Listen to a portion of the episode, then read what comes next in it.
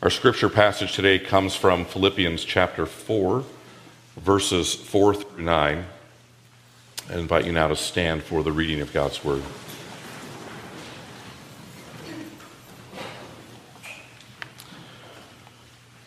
Rejoice in the Lord always. Again, I will say, rejoice. Let your reasonableness be known to everyone. The Lord is at hand. Do not be anxious about anything, but in everything by prayer and supplication with thanksgiving, let your requests be made known to God. And the peace of God, which surpasses all understanding, will guard your hearts and your minds in Christ Jesus. Finally, brothers, whatever is true, whatever is honorable, whatever is just, whatever is pure, whatever is lovely, whatever is commendable, if there is any excellence, if there is anything worthy of praise, think about these things. What you have learned and received and heard and seen in me, practice these things, and the God of peace will be with you. This is the word of the Lord. Let's pray. Our Father, we thank you for your word. We thank you that it is a faithful guide for your people. And so we ask, Father, uh, that you would show us today how we might possess supernatural peace in a world filled with chaos. And Father, now as we come to your words, speak to us through your Spirit, change us and make us look more and more like your Son Jesus, in whose name we pray. Amen. Please be seated.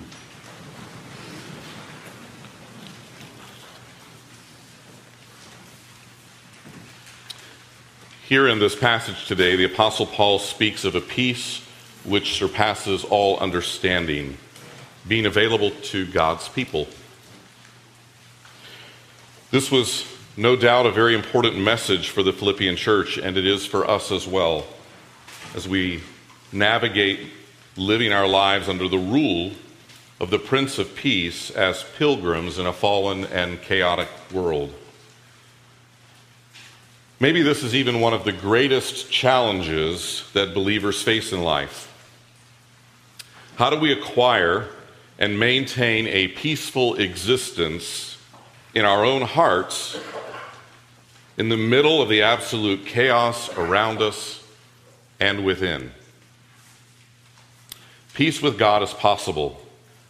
Peace with one another can be a reality, and peace within one's own heart is within reach for those who trust in Jesus. Whether we admit it or not, this is really what everyone is searching for, isn't it? Substance abuse, addiction, greed, gluttony, suicide, even religion, relationships, vocation, education. Maybe it's a little bit of an oversimplification, but isn't it true that most of these pursuits are driven by a desire to be at peace within? To find some kind of meaning and contentment in this topsy turvy world that we live in. We have a need to stop the raging conflict within, and we will pursue whatever seems to be the next fix in order to do it. It's not difficult, is it, to look around our society and see that personal contentment and inner peace aren't really evident in the lives of our neighbors and friends.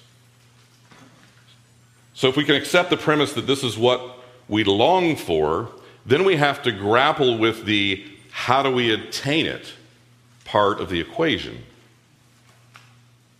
So, for our purposes, let's say that there are two paths to attempt to find inner peace there's the world's way, and there's God's way.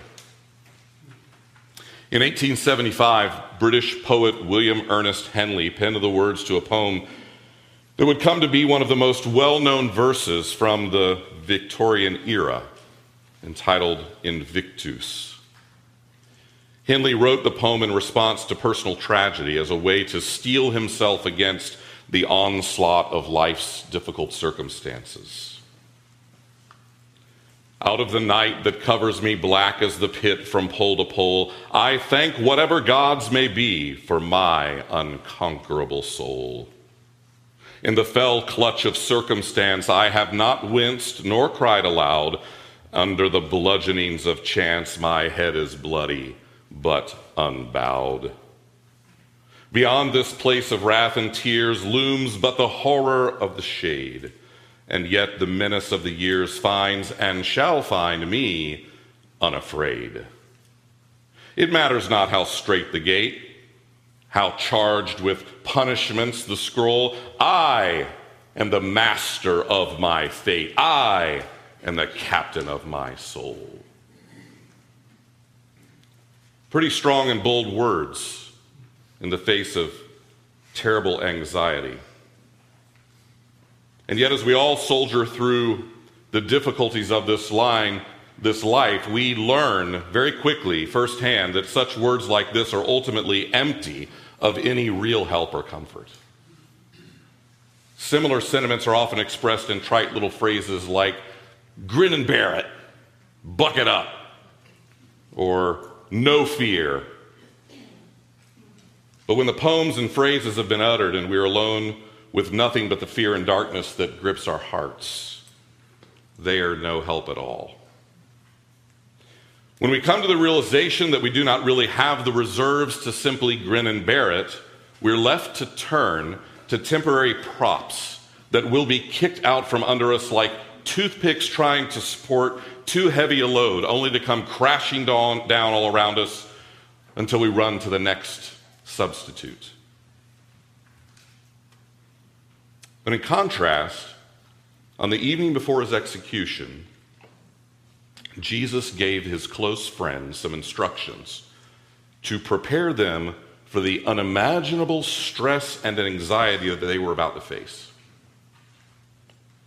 But Jesus' words don't resemble the wisdom of the world that we have just looked at.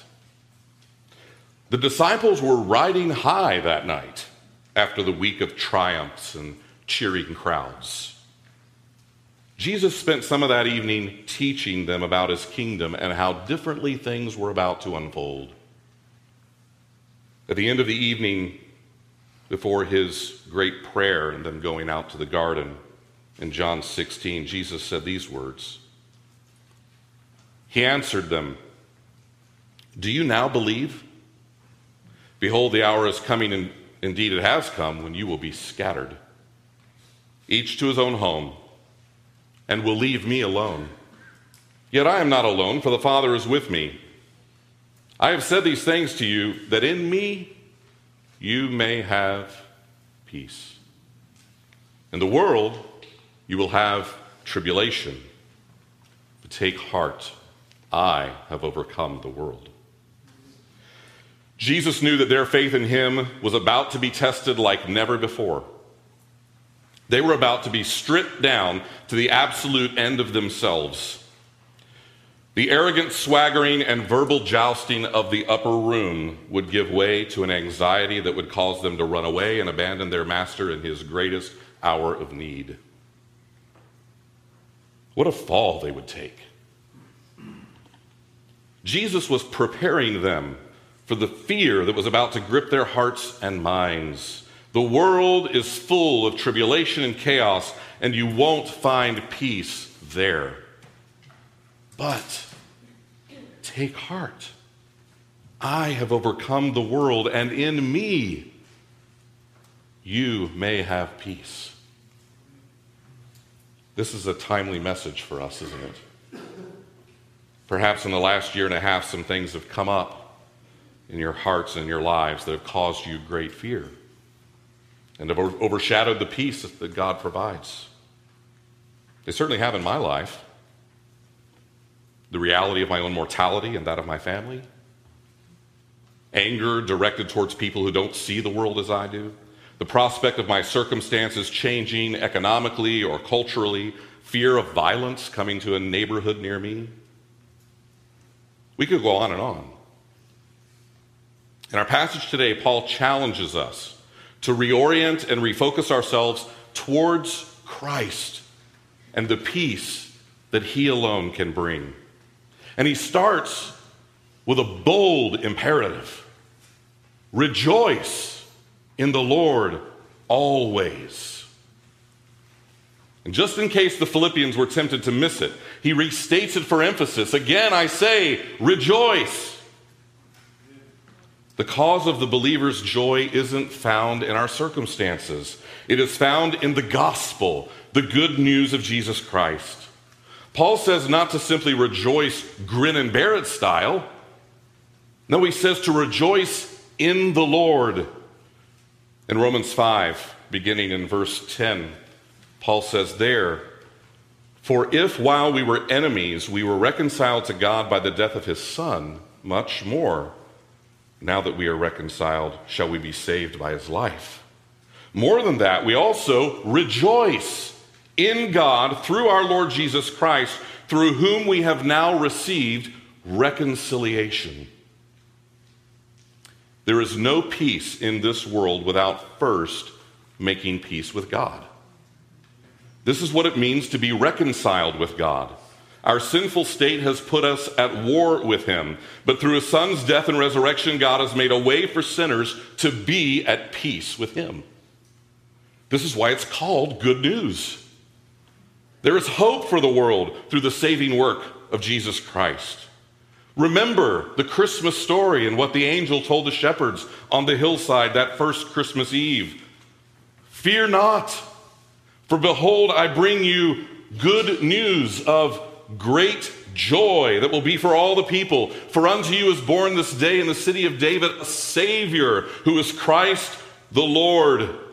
The angelic chorus swarmed in and shouted, Glory to God in the highest, and on earth, peace among those with whom he is pleased. Brothers and sisters, rejoice in the Lord, and not just occasionally. No, rejoice always. No matter your circumstances, no matter the extent of the physical pain, no matter the toll of the emotional anguish, no matter the soul crushing hurt of the broken relationships, we, those who have been justified by Jesus' blood, saved from the wrath of God, and reconciled to God, we have cause for rejoicing.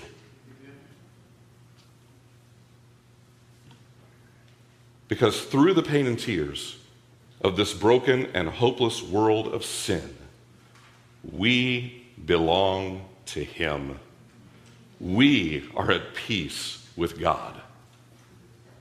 This is one of the reasons corporate worship is so important. Because often during the difficult times of life, we have a hard time remembering why we rejoice. It's hard in the loneliness and solitude of suffering to look beyond our circumstances to Jesus.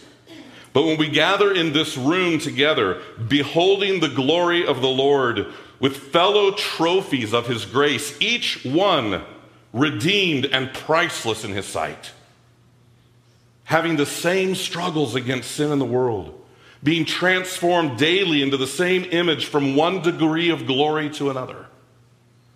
This is cause for rejoicing with one another. And what better way than to come together as a family to celebrate that truth? Rejoice in the Lord always. Again, I say, rejoice. If you've not professed Jesus as Lord and Savior, then you do not have peace with God. Listen to the voice of His Spirit within your heart. Turn away from yourself. Turn away from your failures, your fears, and your sin, and believe the good news and be at peace with God. Next in verse 5, Paul declares, Let your reasonableness be known to everyone. Paul tells us here, in essence, to display graciousness to everyone. Scholars point out that the word here, translated reasonableness in the English Standard Version, is difficult to translate into English. If you are looking at another translation, you may have another word like gentle spirit or forbearance, gentleness or graciousness.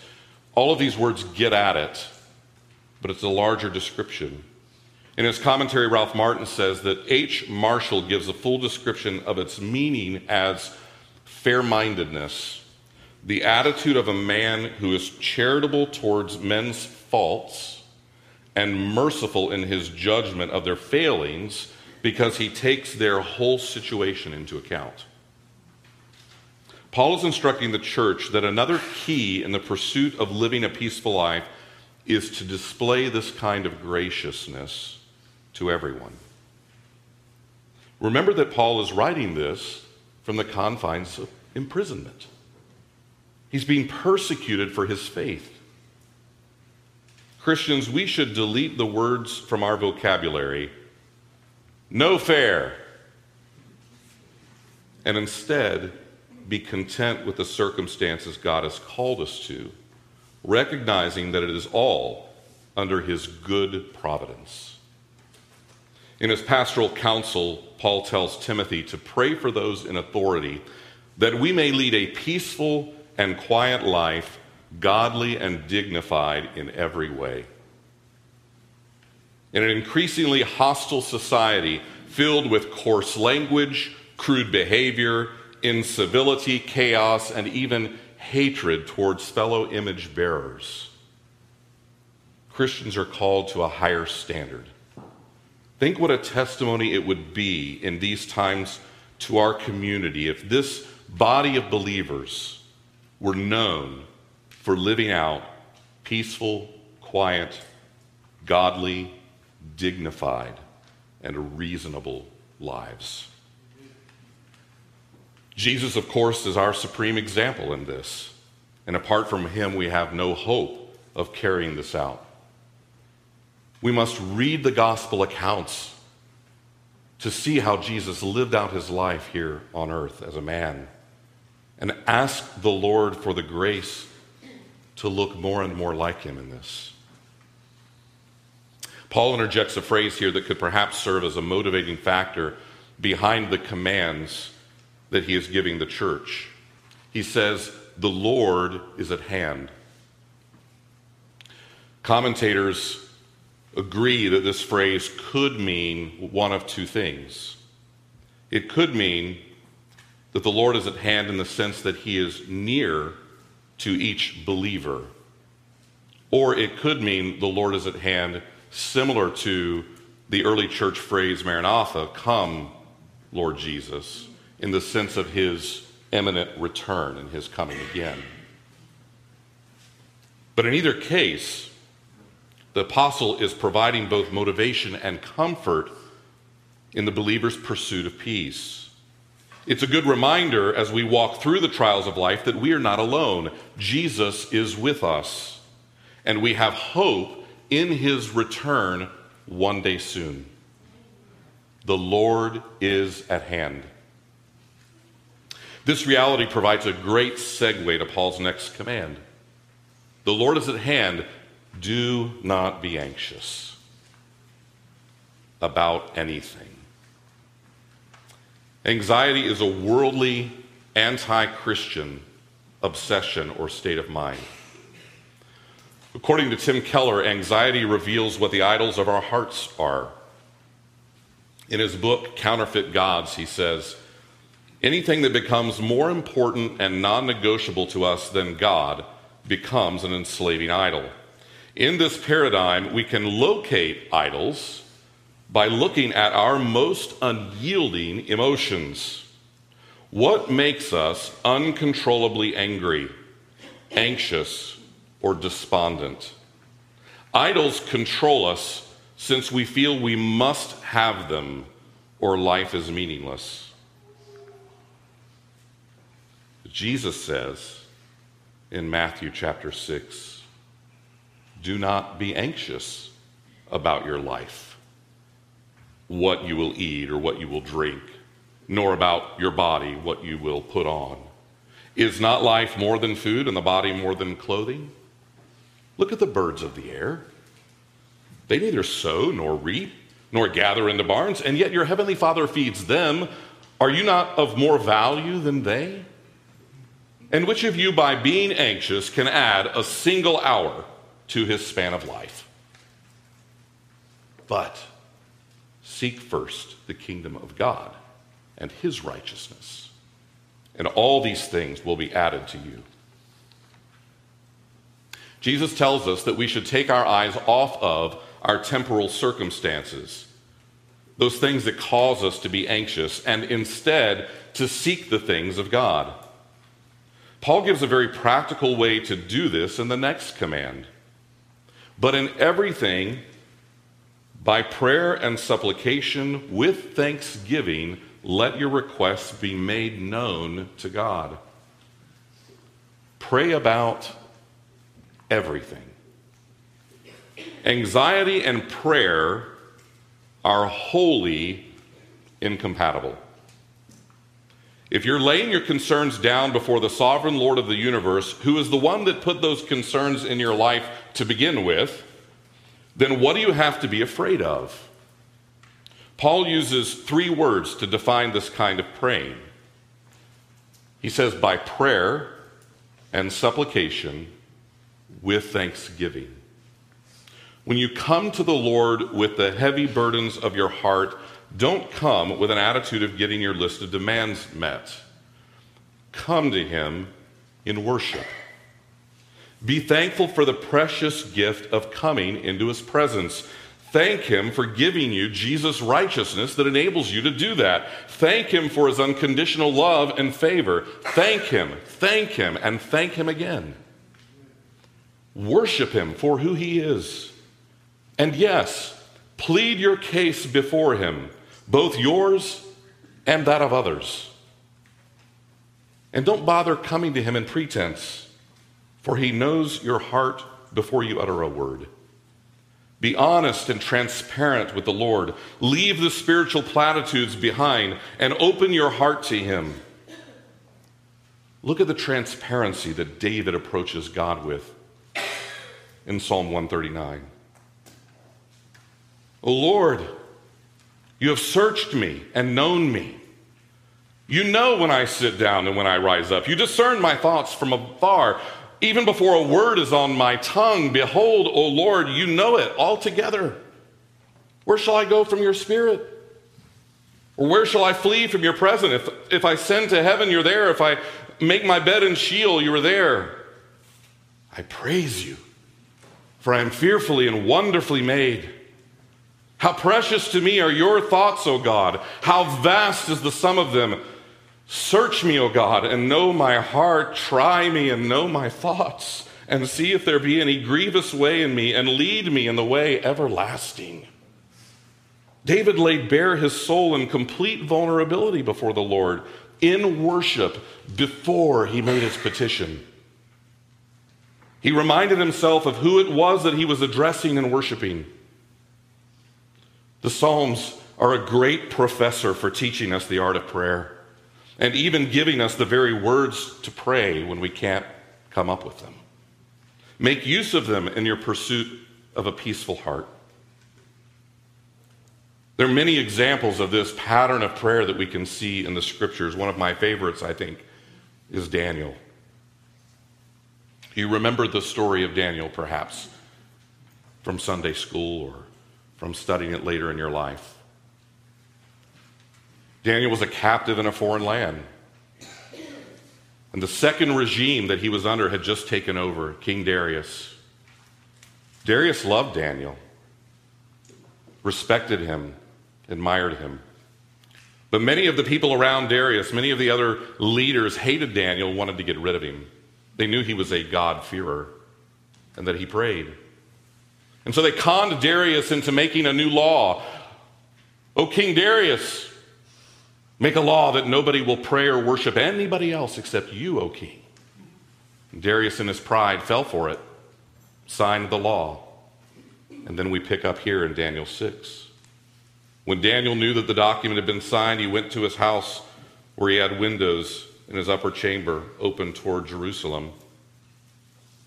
He got down on his knees three times a day and prayed and gave thanks before his God as he had done previously. Then these men came by agreement and found Daniel making petition and plea before his God. And of course, they turned him in, and he had to be thrown into a den with lions. Did you notice the words used to describe Daniel's prayer? He prayed and gave thanks, and he was making petition and a plea before his God. The same pattern we see here in Philippians and many other places in the Bible. We might be tempted to say, well, that didn't work out so well for Daniel, did it? I mean, after all, he got thrown into the lion's den. Where was God? But Daniel's peace wasn't based on his circumstances, it was based on the one in control of his circumstances. And that one gave both Daniel and those hungry lions peace that night as they were locked up together. What an example this is to us in rightly approaching the Lord with our requests and then living in peace after doing so. Jesus calls us to entrust our hearts to Him. And Jesus won't abuse you, He won't hurt you or forsake you. People will. They'll often break our hearts and abuse our trust. They'll abandon us in our weakness. But Jesus will never leave you or forsake you. You can be vulnerable with Him. More than that, vulnerability with Jesus is the pathway to healing and peace in your heart. Using a military reference to make his point, next Paul inserts the first of two promises of peace for the believer. He says, The peace of God, which surpasses all understanding, will guard your hearts and your minds in Christ Jesus. God's peace, like a sentinel, stands guard at the gate of your heart and your mind, ready to defend. This is the critical point. For there is a war for our hearts and minds. And if the enemy can keep us in chaos, then we are distracted and useless in the battle. We will grow so weary that we will be incapacitated, frozen, hunkering down, and afraid, waiting for it all to be over.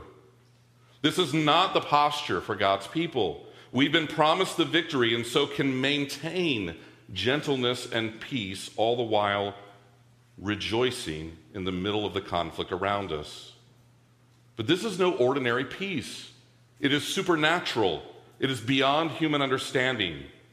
This peace makes no sense to the worldling, but to the believer who has experienced it in the midst of conflict and suffering, it is one of the sweetest graces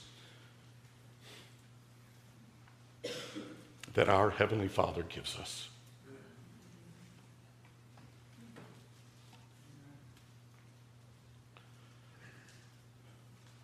Paul concludes then with more practical commands in the pursuit of preparing for peace in the middle of chaos. First, he says, think about praiseworthy things. Finally, brothers, whatever is true, honorable, just, pure, lovely, commendable, if there is any excellence, anything worthy of praise, think about these things. Satan and the world would have us focus our attention on the false, dishonorable, unjust, wicked, ugly, appalling things of the world. And these things are all around us, they're everywhere, they're bombarding us every moment of every day. If we allow these things to be the steady diet of our souls, then we will not have peace. We will instead have anxiety and chaos in our hearts. Flee these things and replace them with the good gifts of God those things that are true and honorable, just and pure, lovely and commendable. Our minds never are in neutral, they feed upon something. Be sure that they're feeding on the good and perfect gifts from our Heavenly Father. Of course, these gifts from God are not an end in themselves, they point us to the one that perfectly reflects these attributes the Lord Jesus. He embodies this list perfectly and completely. When you're standing on the precipice of the Grand Canyon in awe, or witnessing the most beautiful sunset on Lake Murray that you've ever seen, or holding a newborn baby in awe of the gift and miracle of life, If these things do not cause you to worship the Lord Jesus, then you're not reflecting on them rightly. For Jesus is the creator and the sustainer of every good and perfect gift. Listen to how the hymn writer instructs us. Fair are the meadows, fairer still the woodlands, robed in the blooming garb of spring. Jesus is fairer. Jesus is purer, who makes the woeful heart to sing. Fair is the sunshine, fairer still the moonlight, and all the twinkling starry hosts. Jesus shines brighter, Jesus shines purer than all the angels heaven can boast. Yes, Jesus is the fair one. As we behold him as he is presented to us in the scriptures, we look upon the truest, the most honorable, the most just, the purest, the loveliest, the most commendable, the most excellent one, worthy of our praise. So enjoy the good gifts God has given us in this world, but do not look over the giver of the gift.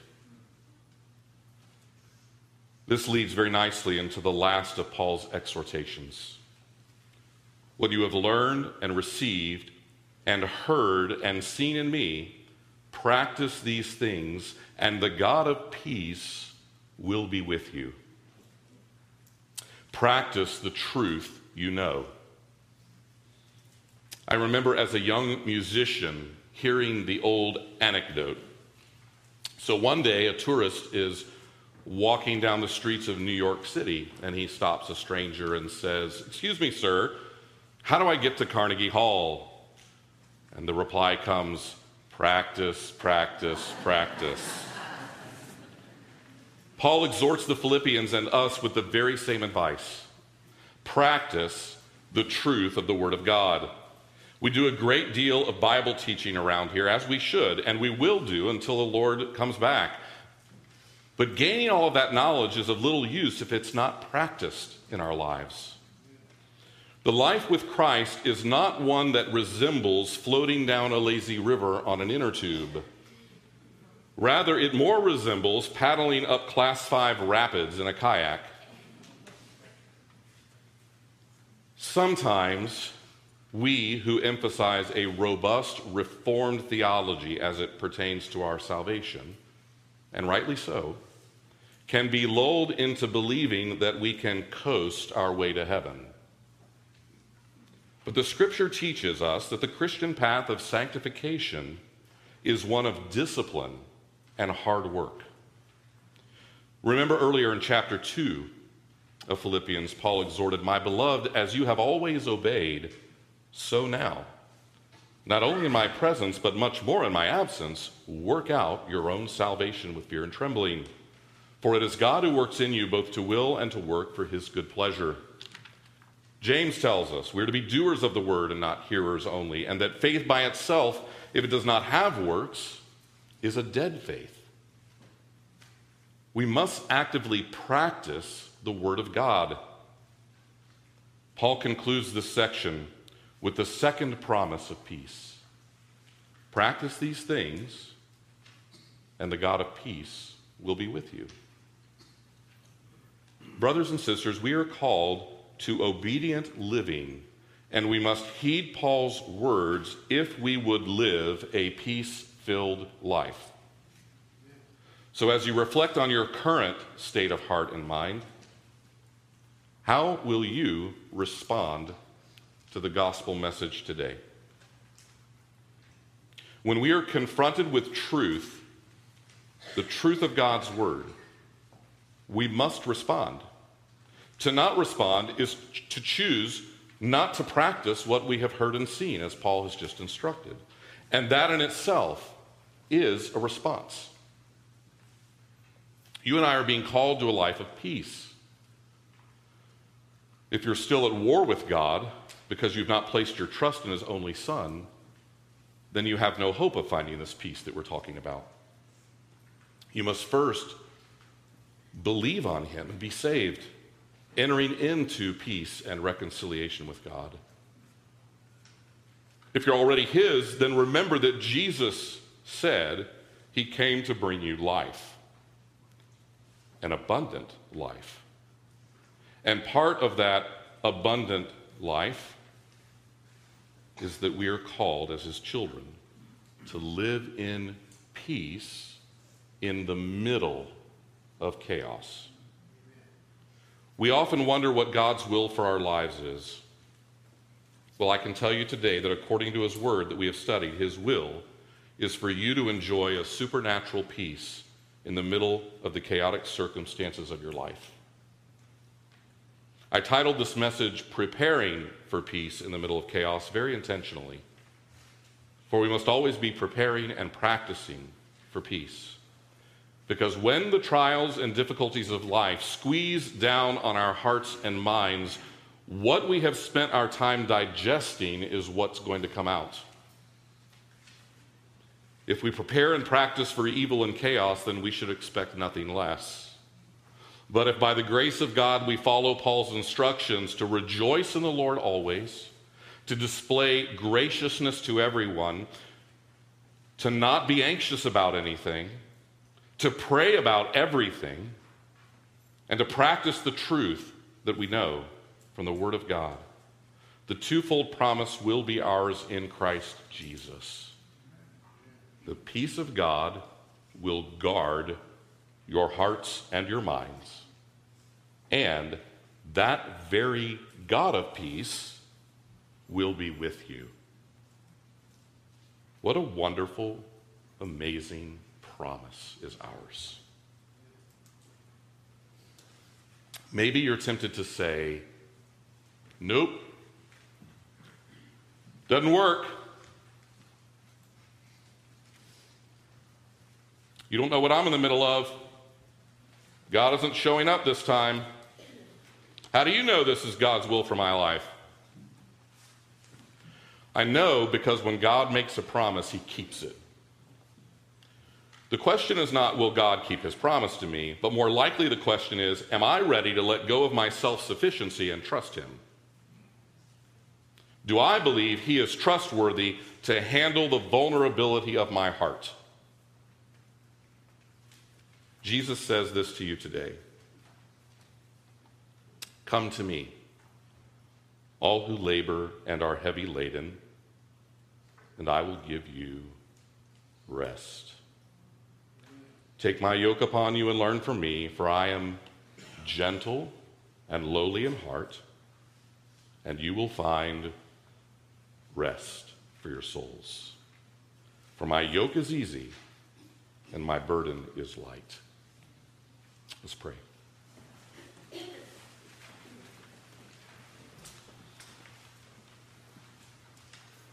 Father, we live in turmoil and conflict. Our hearts are restless. Our world is chaotic. We struggle with sin. Father, you know this. You know our frame. You know that we are dust. So, Lord, we come to you in our need, looking for rest, looking for peace. Enable us to step out in faith and obedience to what you have called your people to. Help us in these disciplines to find rest in you and to be at peace in our hearts and our lives. Help us as we interact with one another and with the world, with our friends, our family, and our neighbors, to demonstrate the peace of Christ in our lives, to be reasonable, to be loving so that others might see what you have done in our lives and might fear and trust you. Help us as individuals to run to you in times of turmoil and conflict, to lay our burdens before you, to bring everything to you in prayer and in thanksgiving. We ask for your help in this. In the name of Christ our Savior. Amen.